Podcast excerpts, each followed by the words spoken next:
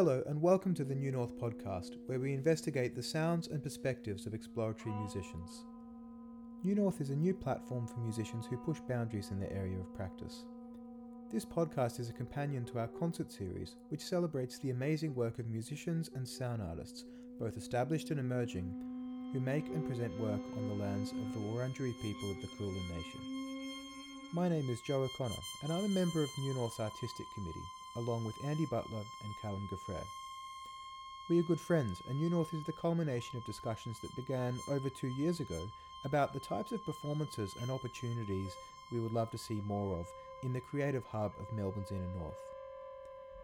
Our motivations for starting the series were also partly selfish, since we're all performers and composers with practices that might be described as exploratory.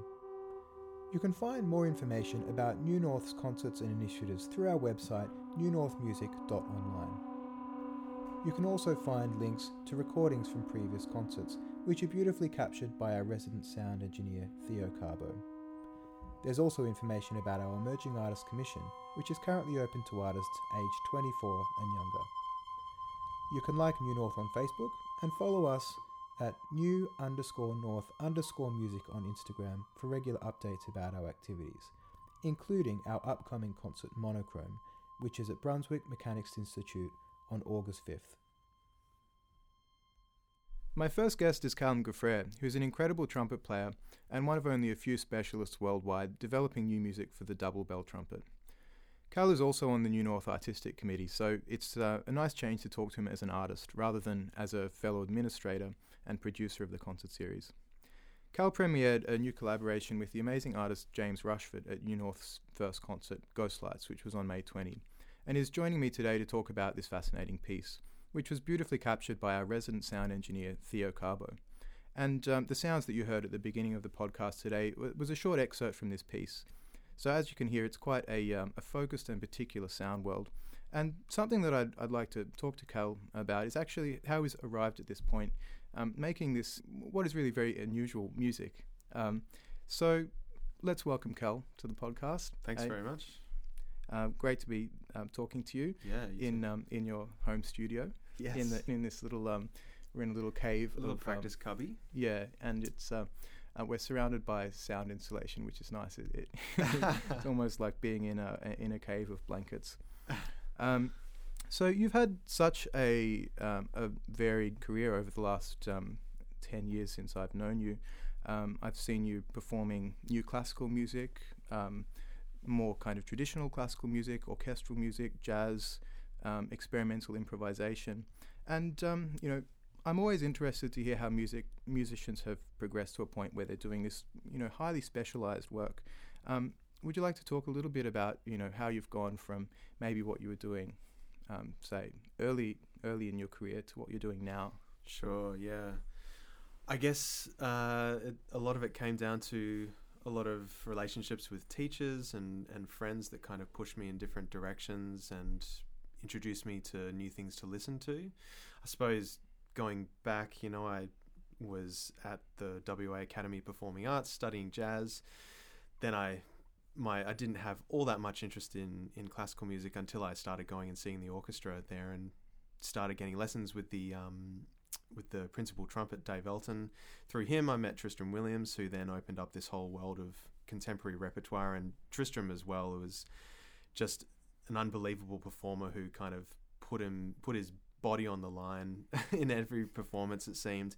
And I, I found something about that so electric, and I, I wanted to kind of be a part of that kind of repertoire.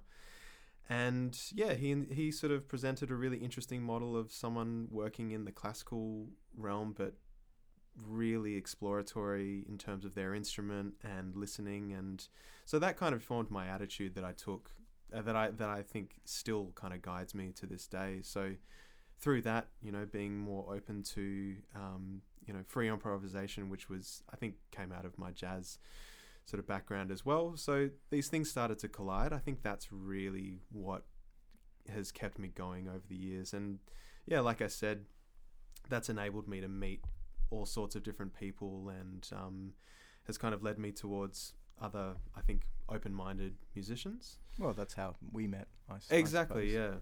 yeah. Yeah, and I suppose um, you know, having started out as a jazz player and, and gotten into this um, more exploratory sort of trumpet player. I think I think the things that they have in common is like a real kind of um, physical commitment at, mm. at the mm. moment as well, you know, and, and yep. a real commitment to, to every detail of the sound and making everything that comes out of the instrument really expressive and yeah yeah which i guess is um, intuitively something that led me toward the um, double bell trumpet in that it's such a colorful instrument and you know these regular you can you can be extremely colorful on a regular trumpet um, for sure but um, there was something about a whole repertoire of um, techniques that were opened up uh, in combination with some of the maybe unorthodox techniques I've, I've been developing over the years um, yeah it's a it's a very sort of visceral kind of experience listening to that instrument um, it's constantly kind of misleading you and uh,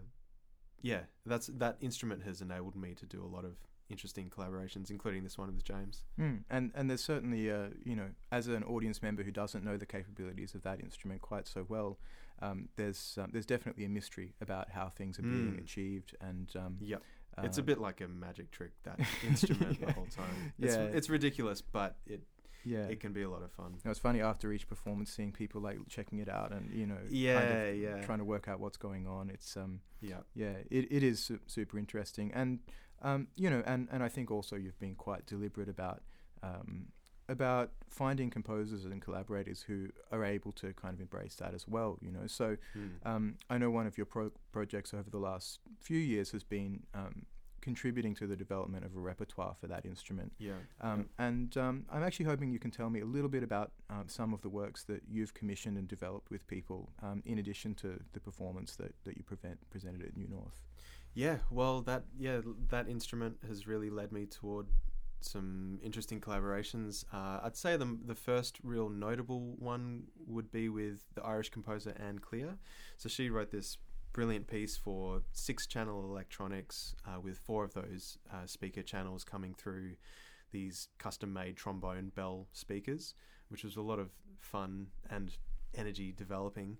Um, and that piece also had video and had a kind of theatrical element for the solo performer. Um, and yeah, that was one of those one of those first pieces I really threw myself into in a major way. You know, months of preparation and hmm. an exhausting piece to play, but the developments that come through, uh, the developments in, in my playing that have come through practicing that piece have been really significant. And some others, I guess, uh, a, a, piece that's quite dear to me is a totally acoustic piece um, by uh, Alice Humphreys, an old friend from Perth. So she wrote a beautiful solo piece, kind of a marathon of a piece to play, but um, really beautiful uh, harmonic language. And then more recently, uh, Anthony Pateras wrote a piece about a year ago, uh, May 2020, um, called Palimpsest Geometry, which is a really stunning piece for quadraphonic uh, tape and soloist. And um, that's actually going to be released a little bit later this year. We did it. We've done a recording of that, but that's these incredible kind of embedding the solo performer amongst these uh, swells coming from each of the speakers. Um, these like staccato double tongue uh, swells. So it's a really kind of intoxicating um, sound, a sonic environment to be in. Mm. And then currently working on a piece uh, trying to extend my performance uh, into a more kind of installation format working with Olivia Davies, a Perth based composer, um, on a new six hour performance installation involving computer programming. We're working with Nick Rue, this uh, brilliant programmer, um, to look at the input from the trumpet, convert that into data that affects how photographic images are projected um, and, and laid over each other um, in these projections in all sorts of different ways. So trying to, yeah, uh, what's the opposite of sonifying or vi- visualizing? Visualizing, sure. So trying to visualize uh, sonic data and apply that to this um, photographic practice that Olivia also has. Mm, yeah, very cool. Um, I suppose uh, you know I've seen a couple of these works performed, and, and they're amazing pieces. You know, um, Mm. uh, the the Pateras and the Ann Cleare piece, both so different um, in terms of the type of energy that that um, that they create. Certainly. But you know, I saw both of them at, at Cal's recent recital at Melbourne Recital Centre, which was also called Palimpsest Geometry after the Pateras piece. Um, I suppose all of these works then are um really kind of sitting in that space where they're they're very prepared, very conceived in advance, and um, I imagine quite notated. I mean, I haven't seen the Mm. scores for these, but Yeah, I mean, uh, Ann Cleare's piece, for example, yeah, very a, a lot of very specific notation, and these techniques are really sort of written out on the page. But um, you know, it does require a lot of flexibility and um, you know, it, and I think quite a lot of expression as well. There's always that trap um, of over notating and being really obsessed with how something looks on the page that can kind of, uh, I think, take away from the spontaneity or the the sort of um, individual input of the performer. Um, and then you know a piece like Anthony's, uh, that was a pitch set that I could then sort of interpret in different ways. I could pick certain um, sequences of notes and um, also the the sort of the the uh, crescendo decrescendo envelope of it. Um, I could I had some freedom with that. So I think that's kind of where I like working. People who have very very detailed ideas, but um, allow for some flexibility and individuality to come through. Mm. Yeah, um, uh, based on, on what I heard of your piece with James, that um, that that um, you would have heard a little fragment of at the start of the the podcast. Um, it sounds to me like that one um, has a little bit of structure to it, but it's probably leaning a little Mhm. bit further towards the improvised side. Would that be? Would that yeah, be? I think so. Yeah, the, I think the the structure of it was, I think, quite simple and quite clear. But moment to moment, we were trying to add ornamentation, um, kind of sonic ornamentation, and constantly changing the color of of uh, you know whatever we were playing. So, just to quickly um, cover the the structure of it, there was one melody that we repeated, I think, three or four times, um, and then we had a section where we went low, high, low, high. Then we did it all again, but with much more ornamentation. And his practice on the portative organ is just incredible in that he he's turned it into a, something like a wind instrument with as much uh, variety of articulation and, and colorful changes. Yeah, yeah, it is amazing, and um, you know, Mm. I I love that instrument so Oh, much. yeah. Um, and um, I thought though, actually, you know, I'm sure I'm sure uh, some of the the listeners will be aware of, of what that instrument is and has, has seen James perform on that before. But Mhm. it's it's a you know a rare and unusual instrument, and so Yeah. um, for for anyone who's listening and they don't know what a, a portative organ or an organetto is, it's um, essentially a pipe organ that sits on your lap. So there's a, a little keyboard that you play with one hand, um, and um, yeah, and like a pipe organ, these little pipes that are kind of raising up into the air. So and and then the other hand plays a bellow, which essentially just you know pumps air through the instrument. So Mm. um, there is this you know beautiful wind power sort of resonance, but also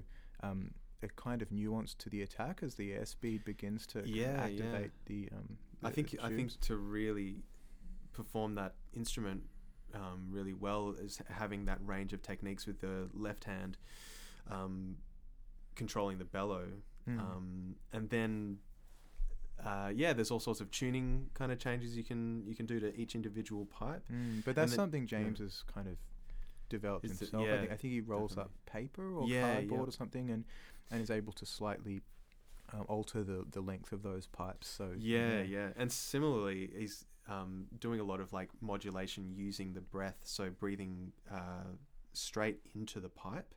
so kind of Mm. disturbing that that airflow that is normally going through. I think that's a really really interesting technique Mm. that um yeah, I like that kind of uh, analog modulation essentially. He's he's Mm. treating that instrument like a synthesizer for sure. Mm. Um, and you know, it's certainly it's- already an int- inst- an instrument which I think sounds very intimate, but then becomes even more kind of intimate and connected to the body Mm. through through these sort of processes. Um, yeah. and and for me, you know, one of the really interesting things about listening back to your performance is, you know, at times you could be fooled into thinking that the organ is actually a trumpet, or that Yeah. Yeah. um, you know, there's um, such different instruments in a way, but also um, there's a, a real kind of blending of, of those um, those sounds. you know, Yeah, it's very yeah, yeah. unified at the same time. Yeah, exactly. And you know, I've, I've I had mutes. I think in both uh, bells of the double bell trumpet, and yeah, just constantly overlapping the timbres, um, and you know, using some panning techniques to sort of have it constantly morphing and bulging and receding, and um, yeah, it has this kind of uh, yeah, a genuinely organic kind of quality to it. Hmm. Yeah, and um, you know, I think those panning techniques actually do come across really nicely in the recording as Mm. well. I was going to ask about that because it, it has been such a trend in um, in experimental music and new composition um, in recent years to have some kind of spatial setup. You know, Mm. um, using like you said with the Ann Cleare, using multiple speakers, and again, the Pateras had a, a kind of a, um, a Quadraphonic. quadraphonic, yeah, Yeah, yeah. Um, and um, and you know I see it all the time, and it's it's a very cool effect. But um, you know what Yeah. what do you think that um, brings to the performance? You know what what is what makes you interested in that effect? I guess uh, a, few different things. Um, I think it's a way of engaging with the listener in a different way, where they are made conscious of the the space that they're sitting in. Um, I think it kind of brings the yeah the space alive, and it also I think kind of treats the speaker like it's an instrument, um, which then yeah like at, at times I've I've pondered this as well, like uh, connecting the the trumpet, and I've done some experiments um, with some pieces of really making the instrument being not just the trumpet I'm holding in my hands, but I'm controlling the whole space as an instrument. Um, meta instrument is the term that gets thrown around. Meta instrument The meta instrument, but for people who aren't in the arts world. yeah, They're used to the, the type of language that um, that you I have to write in an arts application. yeah, that sort of exactly, exactly. Um, it's a big instrument, or it's an instrument that you know beyond the instrument or beyond Be- beyond the limitations of a normal Yeah, exactly. instrument. which I think is a really nice idea. It's it's like the the hardware, the the uh, analog instrument, um, the space, being able to connect these all in a really interesting way, and yeah, control that space. Mm. And and certainly like that um, impulse to want to expand and, and to kind of Mhm.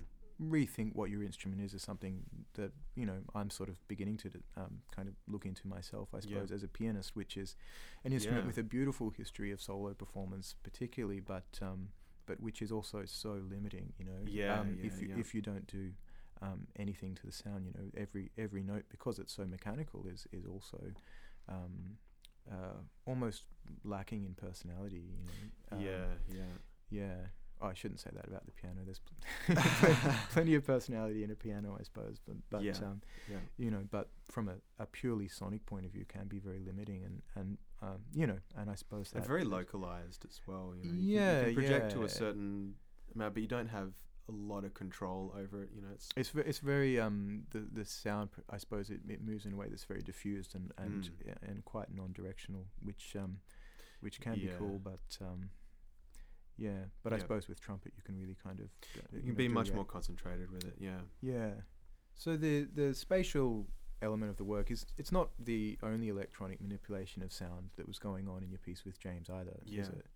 Yeah, exactly. We we wanted to have just this these kind of light um, uh, contributions from different types of electronics. I don't normally work with pedals and effects, this kind of thing. I'm I suppose more interested in um, spatialization and and amplification.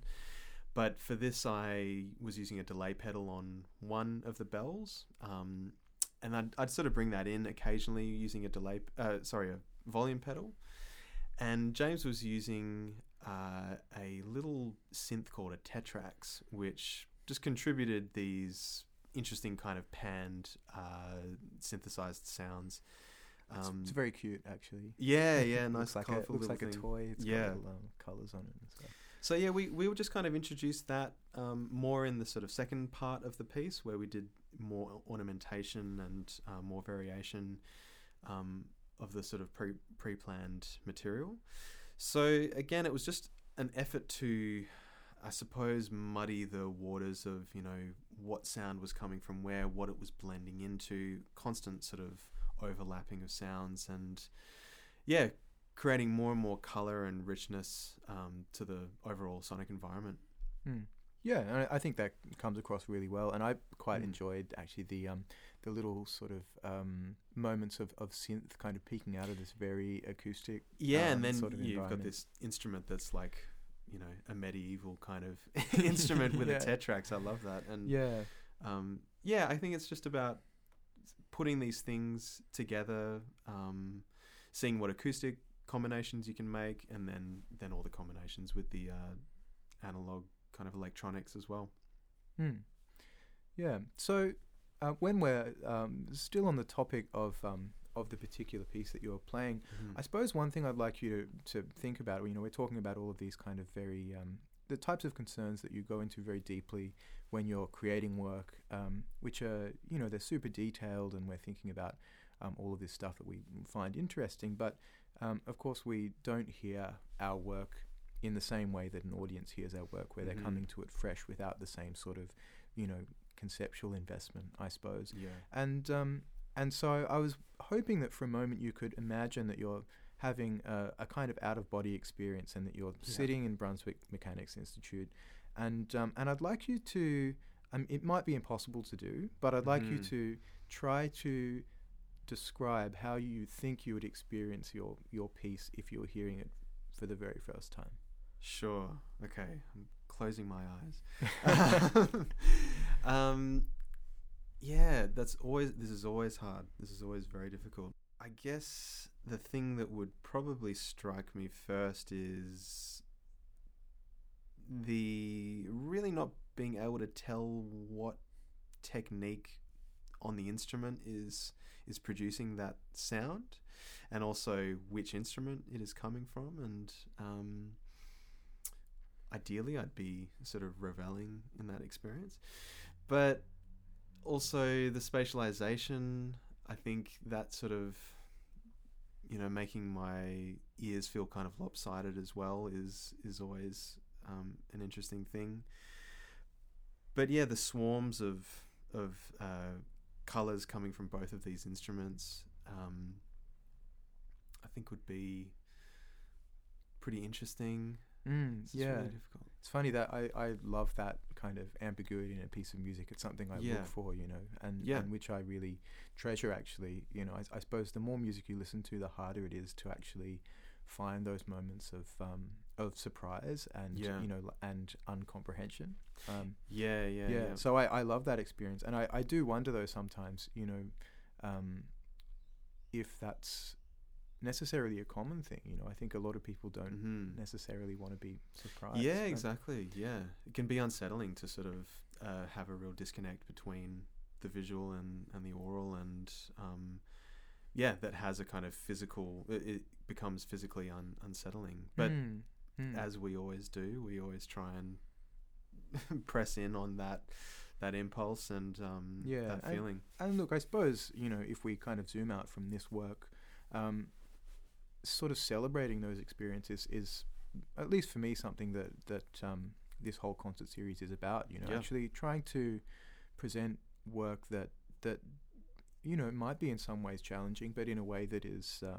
Is perhaps a, a little bit more welcoming and accessible than, than some, Yeah, than yeah. sometimes it is, you know. I think we're trying to create an environment where it can get challenging, but Mm. um, w- within that it can be challenging. But overall, the experience of turning up to these concerts is one of you know fascination or e- true exploration. Yeah, Mm, yeah, hopefully, you know. And so, so I did touch at the start on the fact that New North is something that we've been developing together over really Mm. almost two years now. I Yeah. suppose since since the very first um, idea started, and um, uh, at times a, a, a challenging experience, Oh, and at times a funny experience. But um, yeah. you know, yeah. I wish we could share some of the um, the names we we we threw around when we were trying to come up with a name for the concert series. There There, Yeah. were some, there were some great ones. Clamcore is one that really, is really uh, Acoustic. I, Acoustic I still think it should be called Acoustic Rage. um, there's there's still time, you know. Maybe one of our concerts. Um, I'm going to steal Acoustic Rage. Acoustic. Yeah. Maybe maybe we all will. Maybe we'll all have works called Acoustic Rage after a few years. But um, but I I was wondering if you'd like to you know maybe reflect a little bit on um, you know what we're trying to achieve and, and Yeah, I, I was explaining uh, it to someone recently where it feels like we've all had really interesting, uh, like paths through, you know, being musicians and um, with plenty of detours and. I guess maybe something happens around this age where you start to go, okay, what what do I want to create for other people? Um, what kind of context do I want to create for my own works as well? And um, I think it was kind of born out of that is seeing what some other concert series uh, series were uh, enabling for other people Mm. and wanting to be a part of that. That I, I that's a big motivator for me. yeah And Yeah. also, yeah, trying your hand at at that organizational thing, which is has a lot of challenges, but I think we a- as artists we are very resourceful and resilient and um, creative essentially that you've got to apply all of that to engaging with venues artists all the technical elements um, yeah so it's it's been a nice challenge and getting another part of the brain Mm. going but some Yeah. overlaps for sure And I think even you know as as people who've previously performed at many venues and and um, festivals, maybe not as many festivals as I would have liked. but, you know, um, it does actually give you an insight though into all the work that the people around you have been doing as well that you might not have been aware Yeah. of as well, which Yeah. is It's Um, a it's a big ecosystem, and for sure, yeah. Yeah. And so much goes on that you know, as a punter, you walk in the door and see an, like an amazing show, and um, and you just think, oh, how cool is that? But Yeah. but you don't see like the you know. Uh, one and a half years of s- that's it you know meetings and emails and yeah, you know um, full days in lockdown in bed just like yeah, working on google documents and stuff like that yeah. Um, and you know we're they we're, were funny times we're friends as well doing this, you know, and that's that's a pretty special thing to create something with your friends. Mm. Um, we've done that musically, but doing it in this other realm is yeah super satisfying. mm. and and i'm curious what do you have coming up and what are you working on currently Yeah. Um, so later this year, I've got a couple of projects happening in my hometown in Perth, which is kind of nice. A nice fremantle right Fremantle. I, I remember meeting Cal in about 2012 and, and i'd say oh you know he, people would ask him if he was from perth and he'd be like no no fremantle Oh, that's so bad. but you know, it is beautiful down It there is- and i do i understand it's a different yeah. place. I like to think. it's a wild vibe Yeah. well, yeah. Um, one piece in the Fremantle Biennale, I'm working with um, some incredible Noongar artists, uh, Clint Bracknell and Trevor Ryan, developing a um, a new dance, music, song, songwriting, experimental brass thing. I'm I'm I'm writing music for 20 brass musicians from the WA Youth Jazz Orchestra. Um, to sort of accompany a, a, a bunch of performers, singers, and dancers in an outdoor processional uh, down in East Fremantle. Um, yeah, so that's that's kind of an eye opening process for me, and I think will be a really interesting, fun project um, as we sort of move along with it. And yeah, also in Perth later this year, I'm doing this performance installation I mentioned with Olivia Davies. Um, so yeah, we'll have a series, a, a, a season of three performances um, at the at an art gallery. So that'll be a really new experience for me, sort of being installed as the not the artwork, but I'm installed for six hours performing. So I'm, that's part of my PhD process um, project as well. Is um, yeah, these kinds of new formats of playing and how they affect the body and um, yeah, these very very long gestures, I suppose. Apart from that, um, just bits just and pieces, chilling out know, just yeah, just completely relaxing, yeah trying to write. Yeah, Cool. Well, you know, I hope all of these things go really well, and Yeah. um, uh, and I also look forward to hearing you play in the next New North concert, which is on Yeah. August fifth. Not not as a um, um, so much in your own project this time, Yeah. but with the Phonetic Orchestra, which yeah, um, yeah. I think uh, this will be a brilliant set. um, having musicians from Berlin and Melbourne playing together. Yeah, at the same yeah, using um, using uh, like a low latency software. Yeah, so, using so that we can have this sort of, um, I suppose it's like intercontinental sort Yeah, of live performance interaction, yeah. experience, yeah.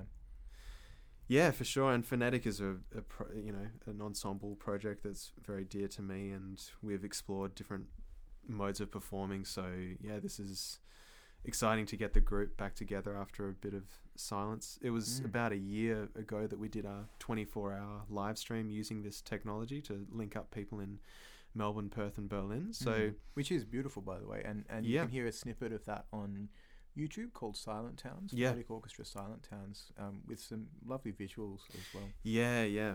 Oh, that was an incredible project. Yeah. Hmm. Well, thanks, Carl. Thanks, Thanks, for Joe. And um, you know, I look forward to sharing this with um, whoever wants to listen. Yeah.